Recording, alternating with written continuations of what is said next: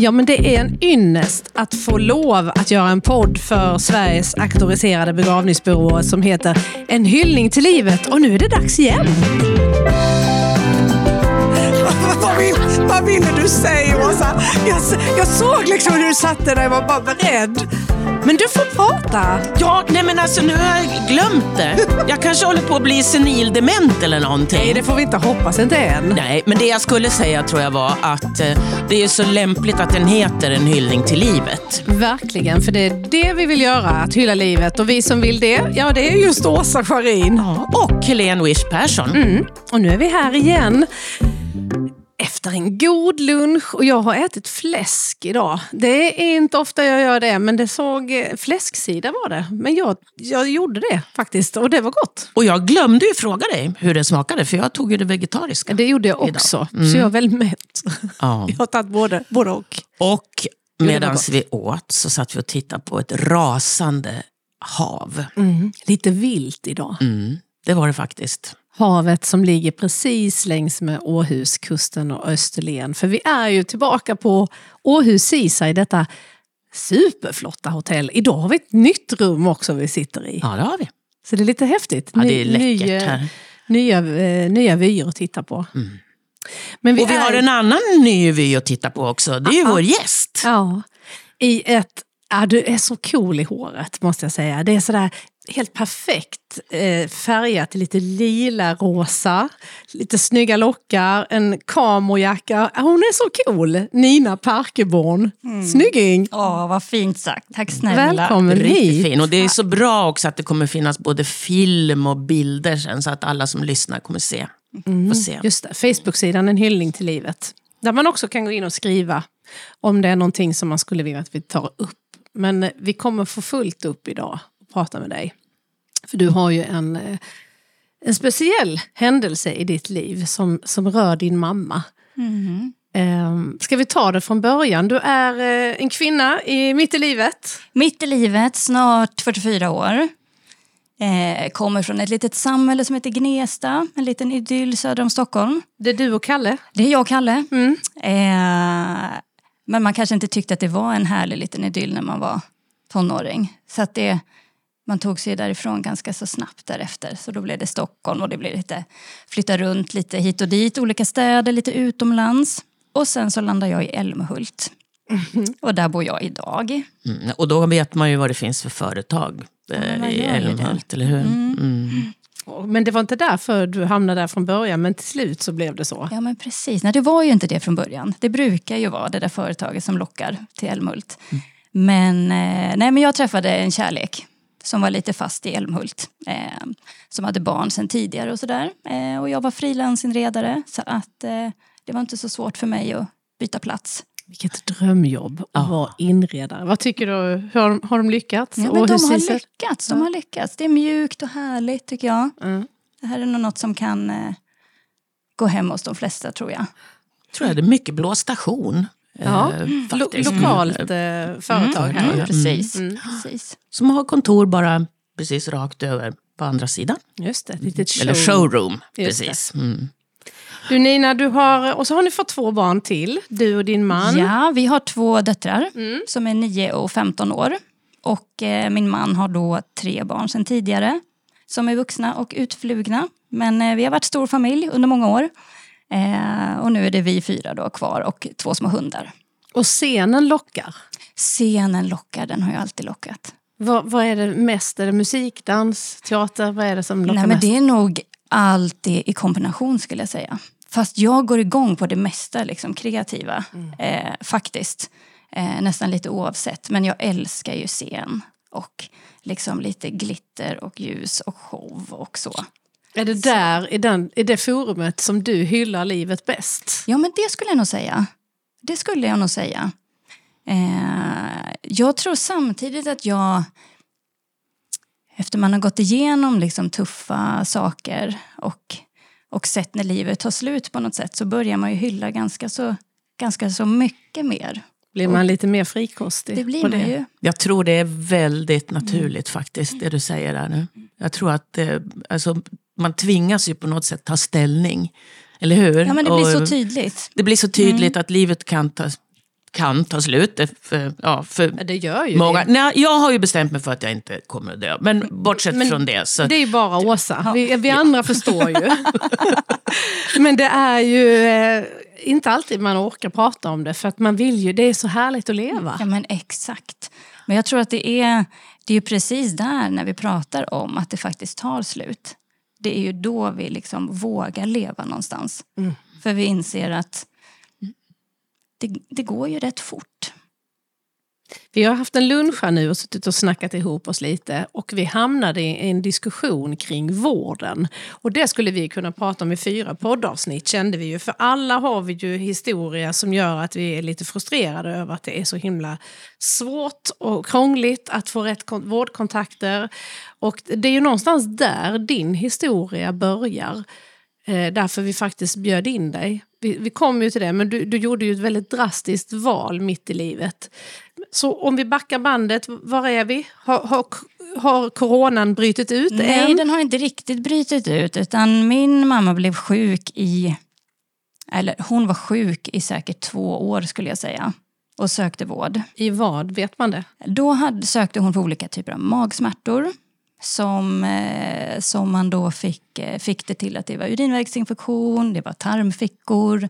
Eh, det var diverse olika åkommor. Och det är det som är problemet med just den här typen av cancer. Hon fick eh, en äggstockscancer eh, som man upptäckte kanske två år senare.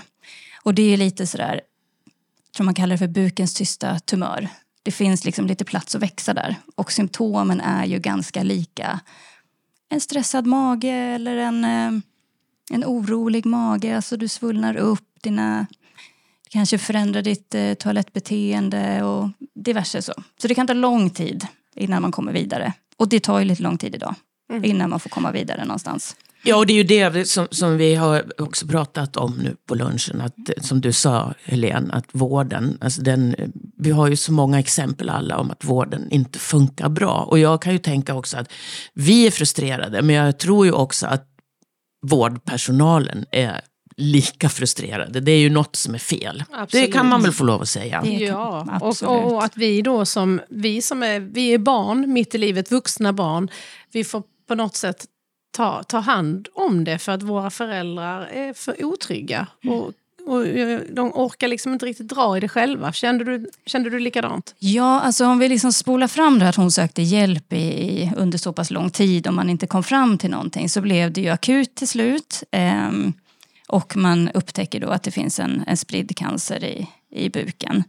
Eh, och, och fram tills dess och även då så skulle jag säga att den generationen, min mamma var 76 då.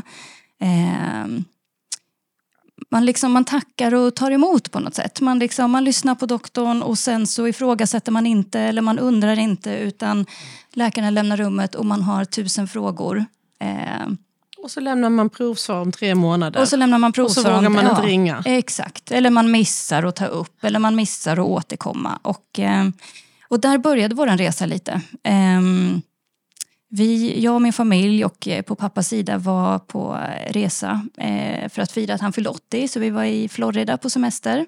Och precis när vi åker så säger min man till min mamma att så här, du, nu passar det nu, nu åker du inte in på sjukhus när vi är borta. Lite skämtsamt. Och hon skrattar lite och hon har ju varit dålig fram och tillbaka men det har aldrig varit något, det har inte varit något allvarligt besked. Eh, Dina föräldrar är skilda. mina föräldrar är skilda. Mm. Precis. Eh, Pappa fyller 80 och ni åker iväg. Yes. Ja. Och när vi har kanske tre dagar kvar på den där resan eh, så får jag ett litet sms från min mamma där det står Åh, nu ska inte du oroa dig men jag har ju lovat dig att, att säga till om det är någonting som händer. Och eh, jag ligger på sjukhuset och de har hittat cancer på tre ställen.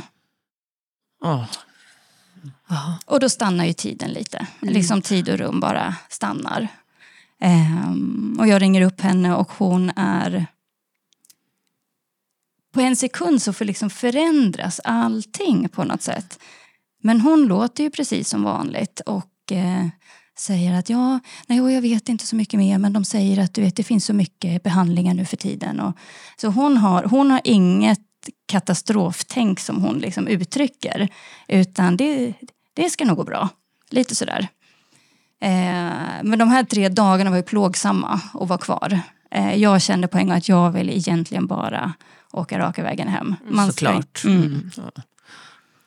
Eh, och sen kommer vi hem och hon är på sjukhuset och man ska, vi är på ett litet sjukhus eh, där man inte har eh, så himla mycket resurser för den här typen utan man måste åka vidare till andra sjukhus för att eh, ta lite tester och sådär. Så det är ganska dryg tid när man inte får reda på någonting. Det finns ingen läkare att prata med, det finns ingen som kan ge något besked. Eh, men hon tar sig igenom alla de här testerna och ehm, sen blir vi hemskickade i väntan på någon slags vidare besked. Och då är hon ganska dålig. Alltså det är svårt att äta, det är svårt att dricka, hon har väldigt ont. Och hur hanterar man det plötsligt? Man vet inte riktigt hur man ska... Som anhörig? Nej, men precis. Man står där. Är du ensam syskon också? Ja, jag har en stora syster på min pappas sida. Okej. Hon är 14 år äldre än mig. Eh, men så jag är ensam barn med min mamma om man Jag säger. förstår. Mm. Och min mamma har en sambo eh, också. Ehm, men i deras relation skulle jag vilja säga att hon, är, hon var lite den drivande och eh, stabila, trygga punkten. Ehm, så, så någonstans var hon ganska så ensam i det som hände.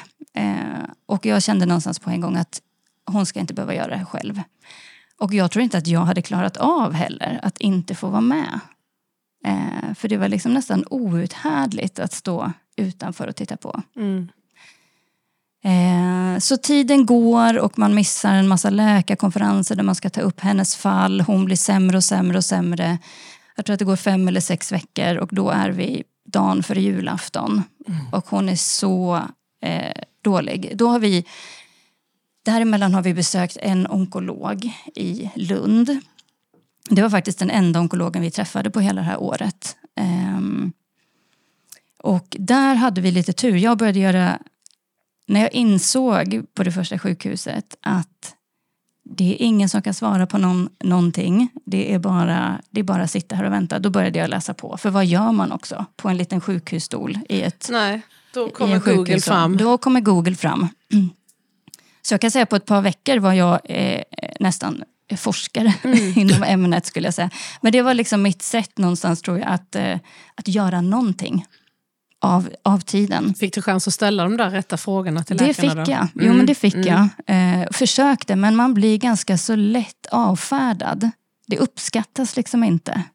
Att man, jag tänker att, att det väl tyder på att här finns det några som, är, Som bryr sig. som bryr sig Ja. och som är villiga att kämpa och ta den här fighten. Det borde väl vara någonting. Det tycker man ju verkligen. Mm. Men eh, vi, eh, vi träffade en eh, gynekolog på det här sjukhuset som sa att ja, vi får väl se. Man kan ju hoppas på operation men det händer inte så ofta och det går ändå inte ofta så himla bra utan man, kan lika gärna köra igång en cellgiftsbehandling och, och det är inte så mycket annat att göra. Det var hans liksom. Och där satt vi. Okej. Mm. Ehm, så med den lilla informationen så väntar vi då in ett besök på, på Lund för att få träffa en eh, fantastisk onkolog. Eh, jag hade nästan lite tappat hoppet redan där därför att utgången såg inte särskilt bra ut. Det hade du läst dig till? Jag hade då? läst Mm. mig till det. De hade gjort en liten titthålsoperation som en läkare kom upp och rapporterade till mig att ehm, Hade det spritt sig mycket eller? Ja, vi visste ju inte det innan den här titthålsoperationen. Eh, men han kommer upp till mig och så säger han, en ung läkare som säger att eh, ja, vi har tittat nu och du vet det var ju så fullt av cancer där inne va? så att det gick ju knappt att få igenom kameran. Eh, och var jag än vred den så var det liksom bara spritt överallt. Och eh, Ja, det är ju inte mycket att göra i sådana här lägen. Att, eh, skulle hon få en operation så kan man ju säga att det är så omfattande så det är lite som att försöka sy ihop någon som har eh, blivit överkörd av tåget. Åh herre. Lägg av! Nej, det, det var liksom den eh, nivån. Och så sitter man själv där och...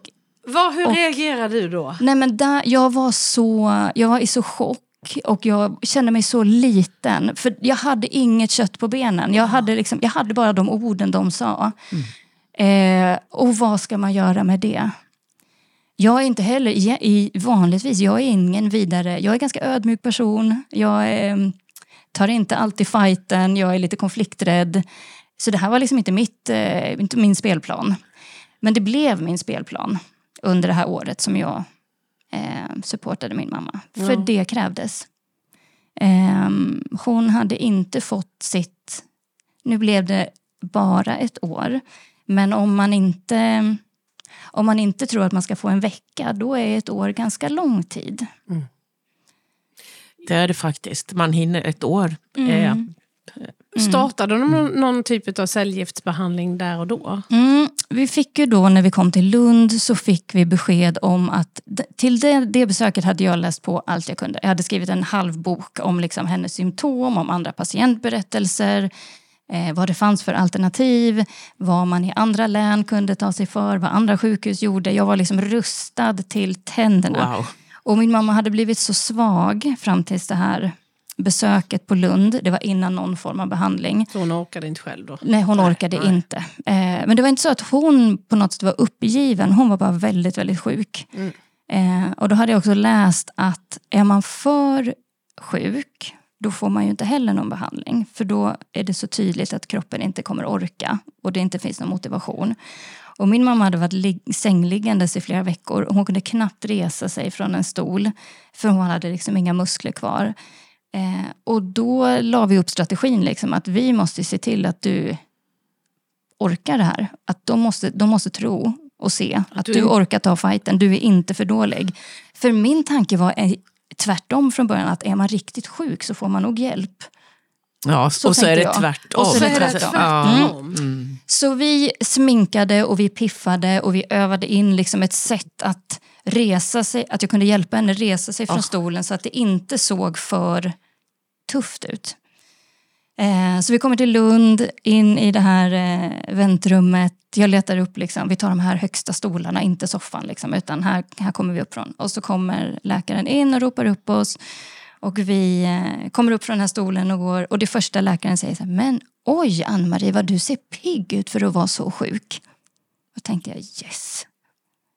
Vilken seger. Mm. Mm, du hade verkligen gjort ett kanonjobb där. då. Galet egentligen, men, Ja. men det var Alltså, så jag- strategiskt. Liksom. Ehm, och, så det började så tidigt någonstans, insikten om att det här är liksom det här är ett race och det här är en fight och den som... Men det är också ett Skriker. jävla lotteri. Ja men det är det. Vem kommer du till? Vilket sjukhus hamnar du på? Mm.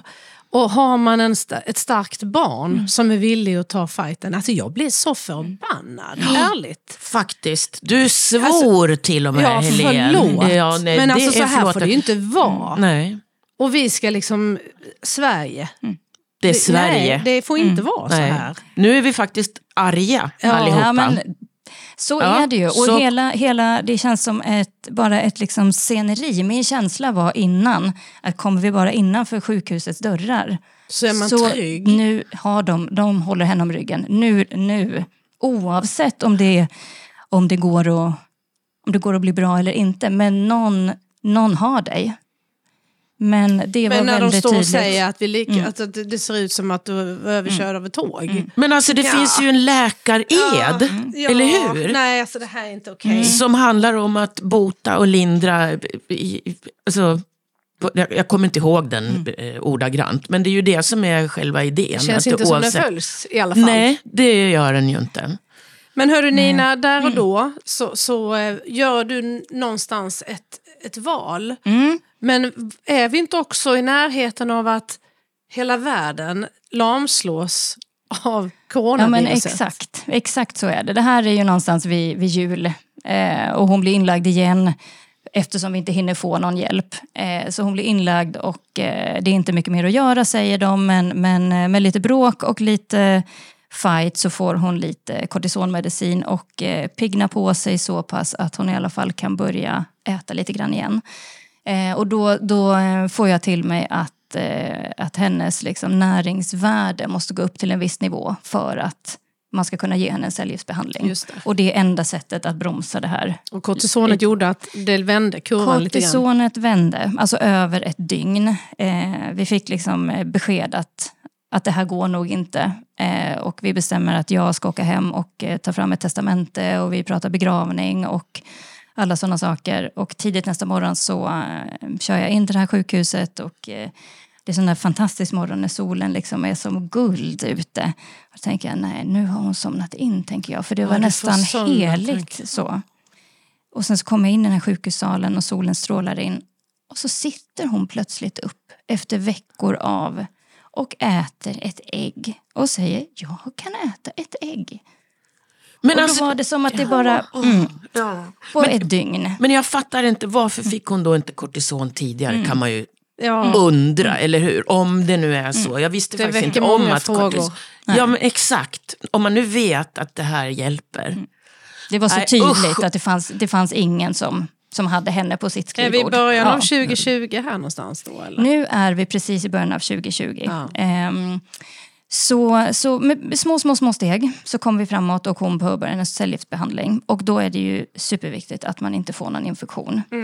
Eh, och där, hon är ju fortfarande som en liten kyckling. Eh, alltså hon var, jag tänkte, första cellgiftsbehandlingen, tänkte det går inte. Hur ska hon överleva de här liksom, gifterna i den här lilla kroppen? Det var liksom rullstol och det var, ja. Men vi, eh, vi fixade ju det. Vi påbörjade den här behandlingen och då är vi i januari. Det är härligt att du säger vi. Ja, men det, är så, ja, det var så. Vi teamade liksom ihop Ja. oss. Eller jag teamade ihop mig med henne, vare sig hon ville eller inte. Mm. Ehm, och eh,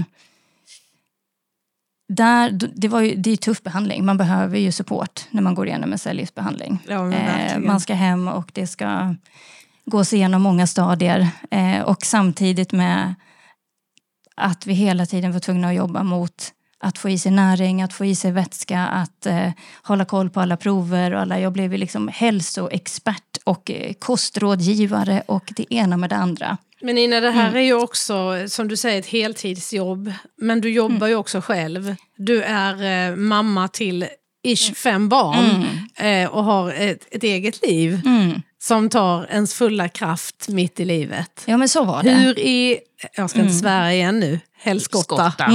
orkade du? Ja men det var ju någon extra motor som bara drog igång. Jag tror inte ens jag tänkte. Det fanns inget annat. Jag var så fokuserad. Bara på att, det var inte så att jag tänkte "J- min mamma måste bli frisk. Det var inte det. Det var mer att så här, jag, måste, jag måste finnas där för henne i det här. Man ska inte göra det här själv.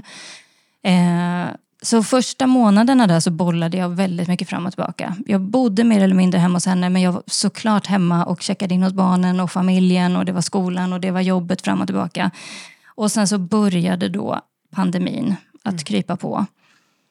Eh, och eh, det tog ju lite tid innan vi alla förstod hur allvarligt det var. Ja, och på sommaren lättade du ju också lite grann. Som tänkte, ja, men nu är det väck, nu är du borta, Precis. försvinner det. Men det här var precis i startgroparna egentligen när man sitter bänkad framför tvn och undrar vad, man, vad, vad, vad är det för beslut som kommer, vad behöver vi göra? Och Tegnell, han blev vår Ja. nya statsminister. Exakt, Ja. exakt. Tänk, kommer det- ni ihåg? kommer ni det är inte ihåg? klokt. Nej. Alltså, ja. Ja, det, är, ja, det var en overklig tid på så många sätt. Mm. Ehm, och man börjar ju prata om ja, men såklart skolor och hur ska vi alla hantera och mitt jobb stängde ner, alla skulle jobba hemifrån. Alltså det, det, det hände saker på så många fronter och samtidigt satt vi mitt i någon slags cellgiftsbehandling.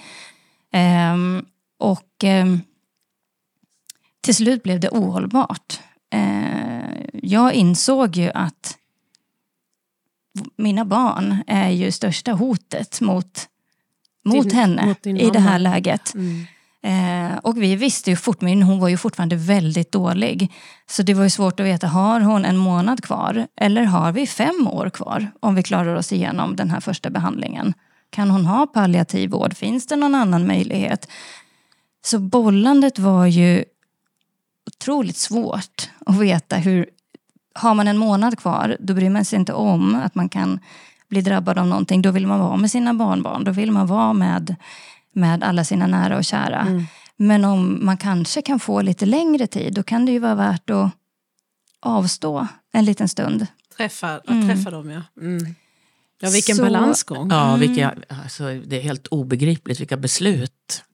Men du flyttade ju hem till mamma. Jag flyttade hem till mamma. Plötsligt en dag, det var inte så att jag packade min väska. Jag mer eller mindre bodde ju hos henne dygnet runt ändå. Men barnen kom och gick och lite, lite hit och dit. Eh, sen var jag bara tvungen att ta ett beslut att jag, vi får chansa på att hon får mer tid. Och då tänkte jag att får hon inte mer tid så vill jag ha all hennes tid just nu, Mm. det jag kan få. Och i den bästa av världar så har jag många år kvar med mina barn. Mm. Eh, så jag var ganska egoistisk. Eh, men det var för bådas våran skull. För henne att känna att hon hade någon hela tiden. Jag tycker inte det låter väldigt egoistiskt om jag ska vara ärlig. Tvärtom. Det är helt... Nej, men det, jag blir nästan så att jag känner att det är så himla fint. Ja. Och att jag borde också vara mer eh, hos min mamma som också är cancersjuk. Liksom. Eh, nu är ju inte hon fullt så dålig. Nej. Men alltså... Eh, ja men du vet att det är, man kan lätt få dåligt samvete. Och man ska Ja. agera innan. Det är ju ganska ovanligt för du, du får göra ett val ifrån din egen familj. Och jag tänker att ni måste också ha haft snack hemma med din man och barnen att nu, nu kommer inte jag vara hemma här så mycket. Fast vi tog nästan beslutet bara över en natt egentligen.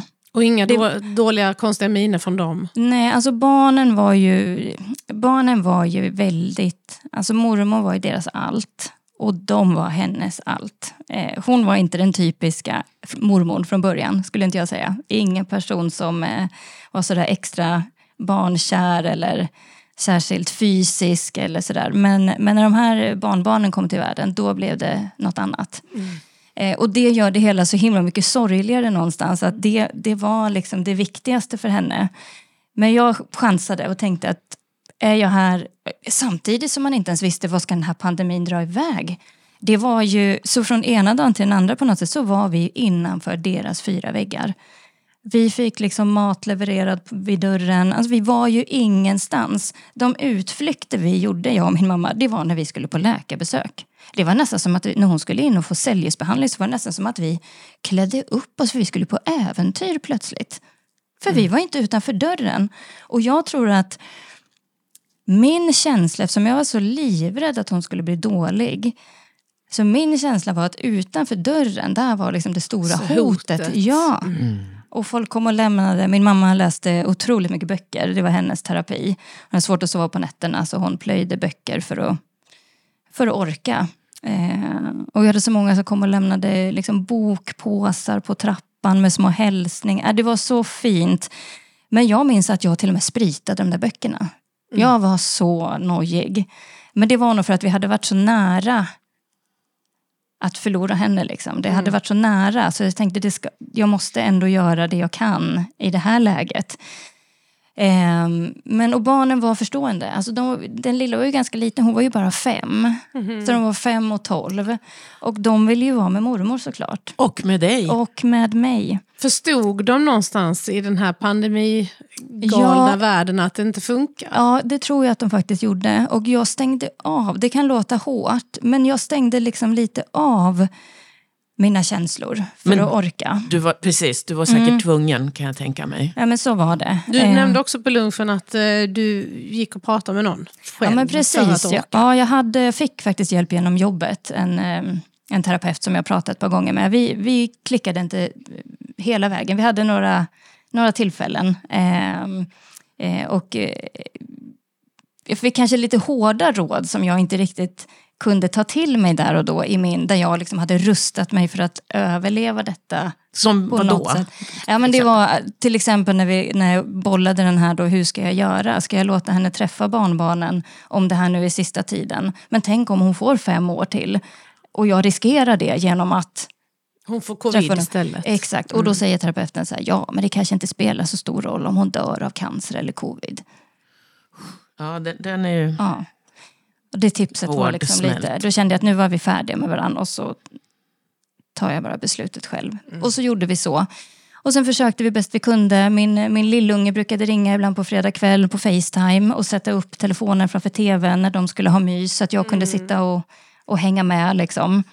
Eh, men mina dagar var fullt upp alltså med min mamma. För jag kämpade järnet med henne. Hon fick gå på rullbandet och det var liksom full koll på kost och dricka och scheman Kollade hit och dit. blodtryck själv och sådana Jajamän, vi, Ja. eh, allt sånt. Men saker. Och han du jobba? eller jobb- sjukskrev du ja, Eh, det var ju också intressant. Kan man inte det för vård av anhörig? Eller? Precis, och det där är också intressant. När, när jag kommer in hem från den här resan, när vi precis har fått beskedet och kommer in på sjukhuset, så får jag ett papper i handen av någon på sjukhuset.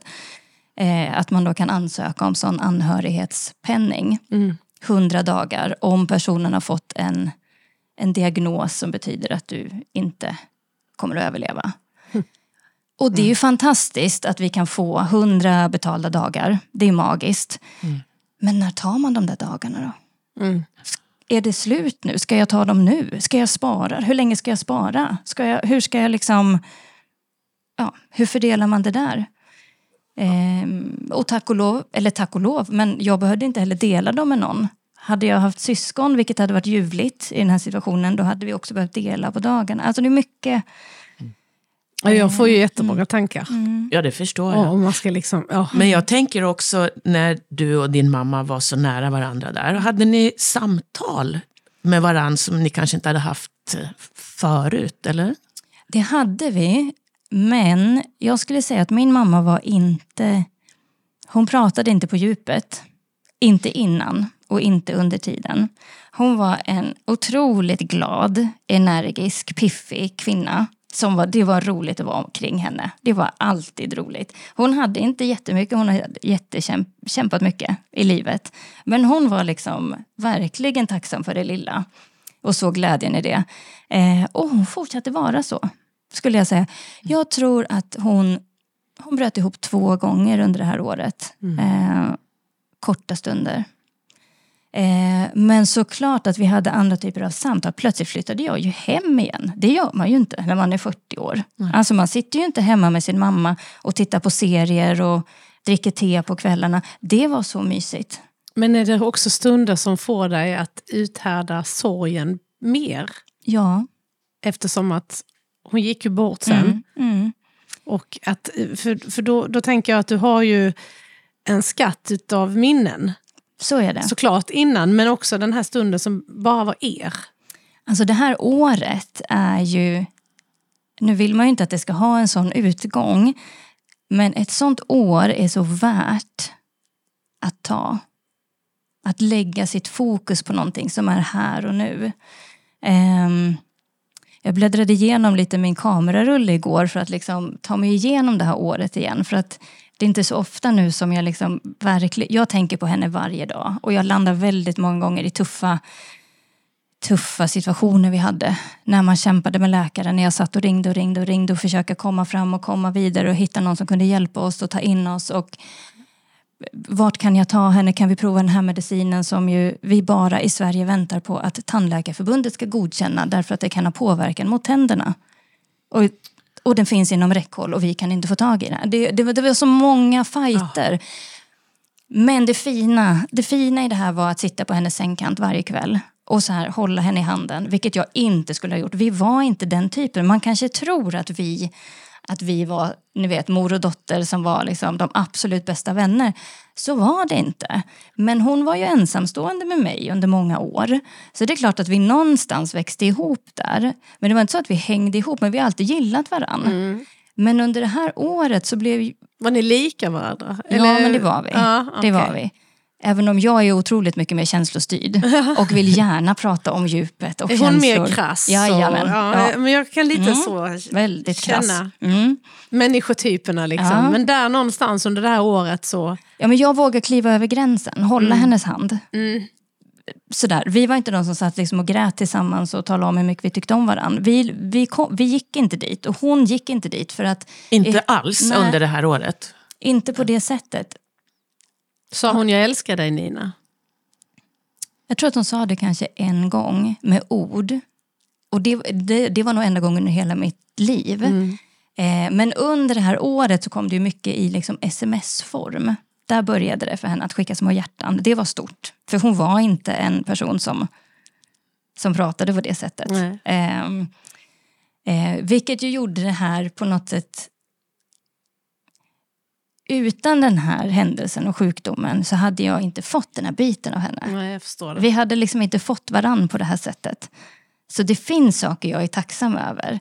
Och lite som jag känner nu när jag tittar på er och pratar, att jag ler ganska mycket när jag pratar om det. För att vi hade också så roligt på ett konstigt sätt under det här året. Så du kan ändå minnas tillbaks på det med Det glädje? kan jag. Det kan jag. jag blir mest ledsen när jag landar i de där tankarna om att det var så orättvist att hon inte fick en chans. Det, det kan jag, jag har svårt nästan att gå in på det för att det känns bara så illa. Att man inte får en chans. Eh, och, och lite som jag sa, att nu fick vi det här året. Eh, och ett år kan, kan som sagt vara både långt och kort beroende på hur man ser det. Men om man tar varje dag, och det är min, också någonting jag tar med mig från den här tiden, att om varje dag får vara viktig, då, då hinner man ju liksom samla på sig enormt många viktiga dagar under det här livet. Och om, Väldigt, väldigt många. Jag har ju sagt till exempel att jag, vä- ja, att jag vägrar dö på en tråkig dag. Ja. Så, därför sant. måste alla dagar vara Exakt. roliga. Exakt. Alla dagar måste vara Ja. roliga. Ja. Och det där är ju också, det är ju det är svårare vissa perioder i livet att kanske se det på det sättet. Eller där man är. Eh, jag kan känna att det, det är klart att det är oavsett tuffa saker man går igenom men där jag sitter i livet med familj och jag har ett hem och jag har ett roligt jobb och jag har liksom förmånen att kunna göra roliga saker. Det är klart att det är lite lättare för mig att någonstans landa i hur fantastiskt det är. Eh, även om jag också måste påminna mig varje dag någonstans att tänk att jag fick gå upp och titta på den här soluppgången och dricka kaffe. Även om det sen ska bli kaos hemma och badrummet är fullt och det är läxor som inte är gjorda och man ska stressa till jobbet. Men på kvällen när jag lägger mig, då tänker jag alltid igenom hela den där dagen. Inte sådär, mm, tre saker jag är tacksam för, utan jag bara tänker så här, hur började den där dagen egentligen? Ja, men så det. summerade du den Ja, lite. så ska jag igen. själv. Och då inser jag var, varje dag innehåller ju så mycket saker. Ja, gud. så mycket härligt, så mycket... Om man, om man liksom dyker in lite i det, det, kan ju vara att så här, och så kommer jag till jobbet, just det, och så börjar jag skratta där i kaffekön när jag träffar den där personen. Tänk vad fantastiskt att jag får gå till jobbet och skratta så. Och så Men du- du oss och pratade vi vallpackor och då skrattade vi också. Och då skrattade vi också. Men är det alltså så att det här är en ny insikt för Yes, dig? Absolut. Och då är det ju så här, du, vet, det finns ju det här, Då man är säger det att en gåva på något sätt. Ja, det är väl klart att det Och de brukar ju säga så här, inget ont som inte har något gott med sig. Och ibland så kan man ju undra, Mm. finns det verkligen något sånt? Men, och det skulle man ju egentligen kunna tänka, det här skulle Mm. kunna vara något som inte har något gott med sig. Men Mm. då hade det det. Ja, ja men det Ah. hade det. Både, både i, i det som jag sa att vi hade inte fått varann på samma sätt om inte det här hade hänt. Vi hade inte kommit så här nära varann. Vi hade förmodligen fortfarande haft ett, ett roligt liv tillsammans men inte, vi hade inte bekräftat varann på det här sättet. Men också kan jag nu, nu har det gått två och ett halvt år och man landar i en acceptans att nu händer ju det. Så det är ju inget för mig att gräva i om och varför och hur och nu blev det så. Och då tänker jag att då måste jag ju faktiskt ta någon lärdom av det här. För jag fick ju faktiskt fortsätta. För jag kände ju nästan att jag gick med henne mot döden någonstans. Jag gick med henne i hoppfullhet när det faktiskt gick åt ett lite bättre håll. Och vi fick en fin sommar eh, där hon mådde ganska bra. Men du höll henne i handen hela vägen Det i gjorde jag. princip. Och Det hur var jag. det att släppa taget? Det var, jag kan säga att ehm, jag, jag, jag började släppa lite, lite taget. Jag höll henne så hårt, så hårt under det här året. ehm, I form av att göra allt jag kunde för att hon skulle ha det bra. När jag började inse att det här kommer ju inte... Jag förstod nog ganska tidigt att det här kommer inte gå väl. Men jag visste ju fortfarande inte, kan vi klara en lång tid eller har vi... Ja, så. Och det i efterhand så kan jag tänka att det var skönt att vi inte fick en, eh, en sådär, mm, nej men tre, fyra månader eller ett till tre år. Då, då, då hänger man upp sig på det på något sätt. Vi levde bara för dagen. Och jag ville bara få henne att känna att varje dag fortfarande var viktig. Även om hennes dag mot slutet bestod i att hon bara låg i sin säng och läste en bok lite då och då.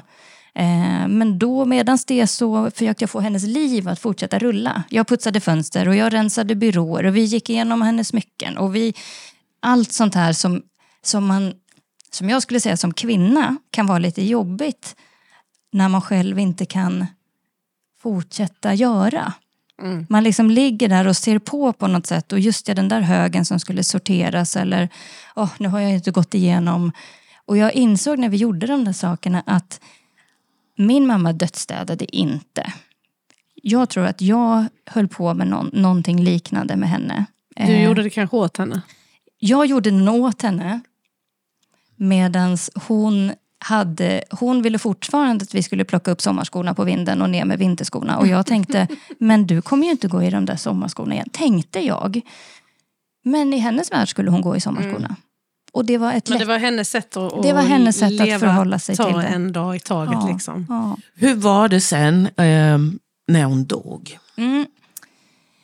Eh, det gick ganska så fort precis på slutet. Eh, hon fick eh, komplikationer under hösten. Hon fick göra en akut operation som slutade i två stomier på magen. Där släppte hennes smärta, vilket var fantastiskt. Att hon blev smärtfri. Men däremot började ju ett ganska... Ja, mm, en stor utmaning i att få de här stomierna att funka. Och då mm, behövde ju jag någonstans plötsligt bli sköterska för det också. Och där höll vi på. Vi ställde klockan liksom varannan timme på natten för att upp och tömma och ändra och fixa. Och det var rullator och lyfta henne från sängen och ibland hann hon inte. Äh, det var hopplöst. Det var hopplöst. Hur länge hade du det så? det hade hon nog i tre månader kanske. Oj. Oj, oj, oj. Åh, Men så vi, eh, vi firade en sista jul hemma hos henne med buller och bång. Eh, överdekorerat hus och allt skulle vara på det sättet som... Kom som barnbarnen då? Då kom barnbarnen och alla. Och under sommaren, sensommar och, och höst, då släppte vi på allting. Då var vi liksom tillsammans. Jag bodde fortfarande kvar. Men då kom ju barnen och var med och sov över och, och, och hängde. Eh, vi hade några andra sådana, min, min stora tjej satte sig i karantän i början av sommaren i två veckor för att sen kunna få vara med mormor. ja, det är fantastiskt. Ehm, Men på slutet då i alla fall, eh, när det faktiskt bara var kanske två, två veckor kvar. Det visste vi ju inte såklart, men då hade vi ju palliativ eh, vård hemma. Eh, och då minns jag ett tillfälle när vi hade en fantastisk läkare, han var ljuvlig. Som kom, hon hade väldigt mycket ont då. Det var mycket ont, mycket smärta, mycket... Jag var fortfarande ganska forcerad vid att hon hade varit så dålig tidigare och vi hade lyckats vända det. Jag hade liksom förhoppning att hon skulle kunna påbörja en ny behandling. Och då minns jag att han tog mig åt sidan och ute i, i köket och så sa han så här, du, nu har du jobbat klart. Mm. Eh, och du måste fundera lite på vem som ska ta hand om dig nu. Ja. Och nu kanske vi ska, för jag stod fortfarande och pratade, ja men vi gör benövningar och jag tror att hon kommer att kunna resa sig. Och, eh, och då sa han, jag tror inte ni ska kämpa så mycket mer nu. Och det är så fint. Ja, det är ju helt fantastiskt. Nej men och då brast det för mig. För fram tills dess så hade jag hållit, Hållit. ihop. Mm. Där då... Och, och grej, jag var så medveten det här året. Jag var så medveten. Varenda promenad jag gick ut och gick så tänkte jag, för att jag gick ut för att jag hade andnöd, för att det var så tufft att se. Och så tänkte jag, Nina du kan fortfarande gå in genom hennes dörr, känna doften, hon ligger där i sovrummet, hon är här. Jag var så medveten om att, att hon faktiskt fortfarande var där och att jag var så medveten om att hon kommer att försvinna. Eh, varenda bild jag tog, varenda, jag kunde se genom telefonen att jag visste att jag, nu filmar jag det här för sista gången, vid påsken, vid julen. Hälsningar till barnen. Ja. Men sen blev hon eh, hastigt väldigt, väldigt dålig. Så tidigt en morgon ehm, så kom jag in och då är hon gråtfärdig och eh, mår så, så, så illa. Jätte, jättedålig. Och eh, jag ringer hemsjukvården och de kommer och hjälper och ger henne illamående sprutor. Inget hjälper. Hon är jättepanikslagen. För att hon mår så illa skulle jag säga. Ehm, och så kommer palliativa teamet och eh, pratar med henne. Hon vill absolut inte åka in till sjukhuset. Eh, och jag säger till dem att hon måste åka in. Vi klarar inte, vi klarar inte ett dygn till. Och, ehm, och han säger, men får jag vara hård mot henne och bestämma? Ja, det får du. Så jag, för hon, hon vägrar, hon ville inte in. Och jag tror att hon kände vad som var på gång någonstans, även om hon inte sa det. Ehm, och så gick jag in och pratade med henne och så sa jag bara att jag vet att du inte vill åka hem in för att du tänker att du inte ska komma hem igen. Men vi måste in och, och få hjälp. Vi måste liksom... Så jag packade hennes saker och eh, ambulansen kom. Och eh, hon på båren där skojar med dem när de bär ut henne och eh, vinkar till grannarna liksom. Och, ja, och så åker hon in. Och sen där, det här är hennes sista... Dagen innan dess hade jag fått med henne ut på en promenad i rullstol. Hon hade fått en rullstol, vägrade sitta i den. Eh, det var supermycket snö ute. Det var en fantastisk vinterdag, eh, precis i början av februari. Eh, så jag tvingade ut henne eh, och vi gick ett varv runt kvarteret och hon sa att hon skulle inte ha någon filt runt benen för det såg så sjukligt ut och det skulle vara piffig scarf och det skulle om någon såg henne. Ja, man, det känns som vi lär känna din mamma. Ja, verkligen.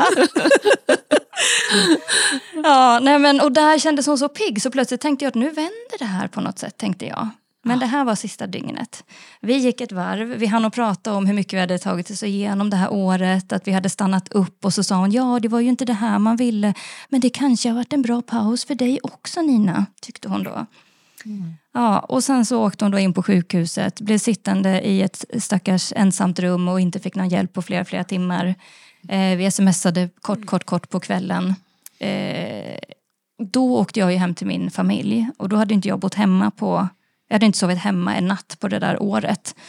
Så jag åker hem till familjen, hon är på sjukhuset och jag minns att jag hade en sån mysig kväll hemma med familjen. Och jag var så lättad att hon var på sjukhus och att någon annan hade koll. Och tidigt på morgonen så ringer de och säger att nu är det dags att skynda sig in för vi kan inte riktigt få kontakt med henne. Eh, så jag sätter mig i bilen och halvvägs in till Växjö sjukhus så ringer hon på min telefon. Och så säger hon, ah, var är du någonstans? Var är du? Så, Nej men jag är på väg mamma. Eh, så har du ont? Ja. Så är du rädd? Ja. Så, men jag, jag kommer. Och så lägger vi på. Och när jag kommer in då är hon inte riktigt, eh, hon är knappt närvarande. Men jag går fram och så tittar hon på mig och så säger hon, för så är jag här nu och nu, nu, nu löser vi det här. Så sa hon så här, vad är det för dag? Och, och vad är klockan? Skulle ha liksom koll på läget lite så. ja. Och sa hon, men vad gick alla? Så jag, vilka menar du? Vilka, är det, menar du läkaren eller? Nej men vad tog alla vägen? Alla som var här? Tänkte jag, Oj. Mm. Eh, ja, jag, ska, jag ska prata med läkare. Och jag var så mån om att hon skulle vara smärtfri och sådär. Så, vi, eh, så jag haffade läkare och sköterskor och vi såg till att hon var liksom smärtlindrad. Eh, och jag kände någonstans att idag ska vi dö. Så kände jag när jag kom in i det där rummet. Eh, och jag var nog ganska rustad för det. På något konstigt sätt. Eh, Så jag sitter där med henne och hennes sambo kommer upp och sitter på andra sidan. Men hon pratar inte mer den dagen utan hon ligger, blundar och koncentrerar sig på att andas och kämpar på något sätt. Eh, Så timmarna går eh, och man, jag liksom gråter lite en skvätt och i nästa stund så kryper jag upp hos henne och säger att nu är det, det är okej. Och jag pratar igenom alla som liksom tänker på henne nu och tar henne igenom alla hon har omkring sig och lite sådär och spelar musik. Och, um, och sen eh, när det faktiskt bara är en liten, liten stund kvar så, um, så ringer jag upp till min man och min stora dotter för jag vet att hon hon skulle aldrig förlåta mig om hon inte fick ta farväl av, av mormor. Så vi ringer på Facetime och de tar liksom farväl och då kan jag höra någonstans att min mamma som inte har sagt ett ljud på jag hör att hon försöker, på no- hon hör någonstans.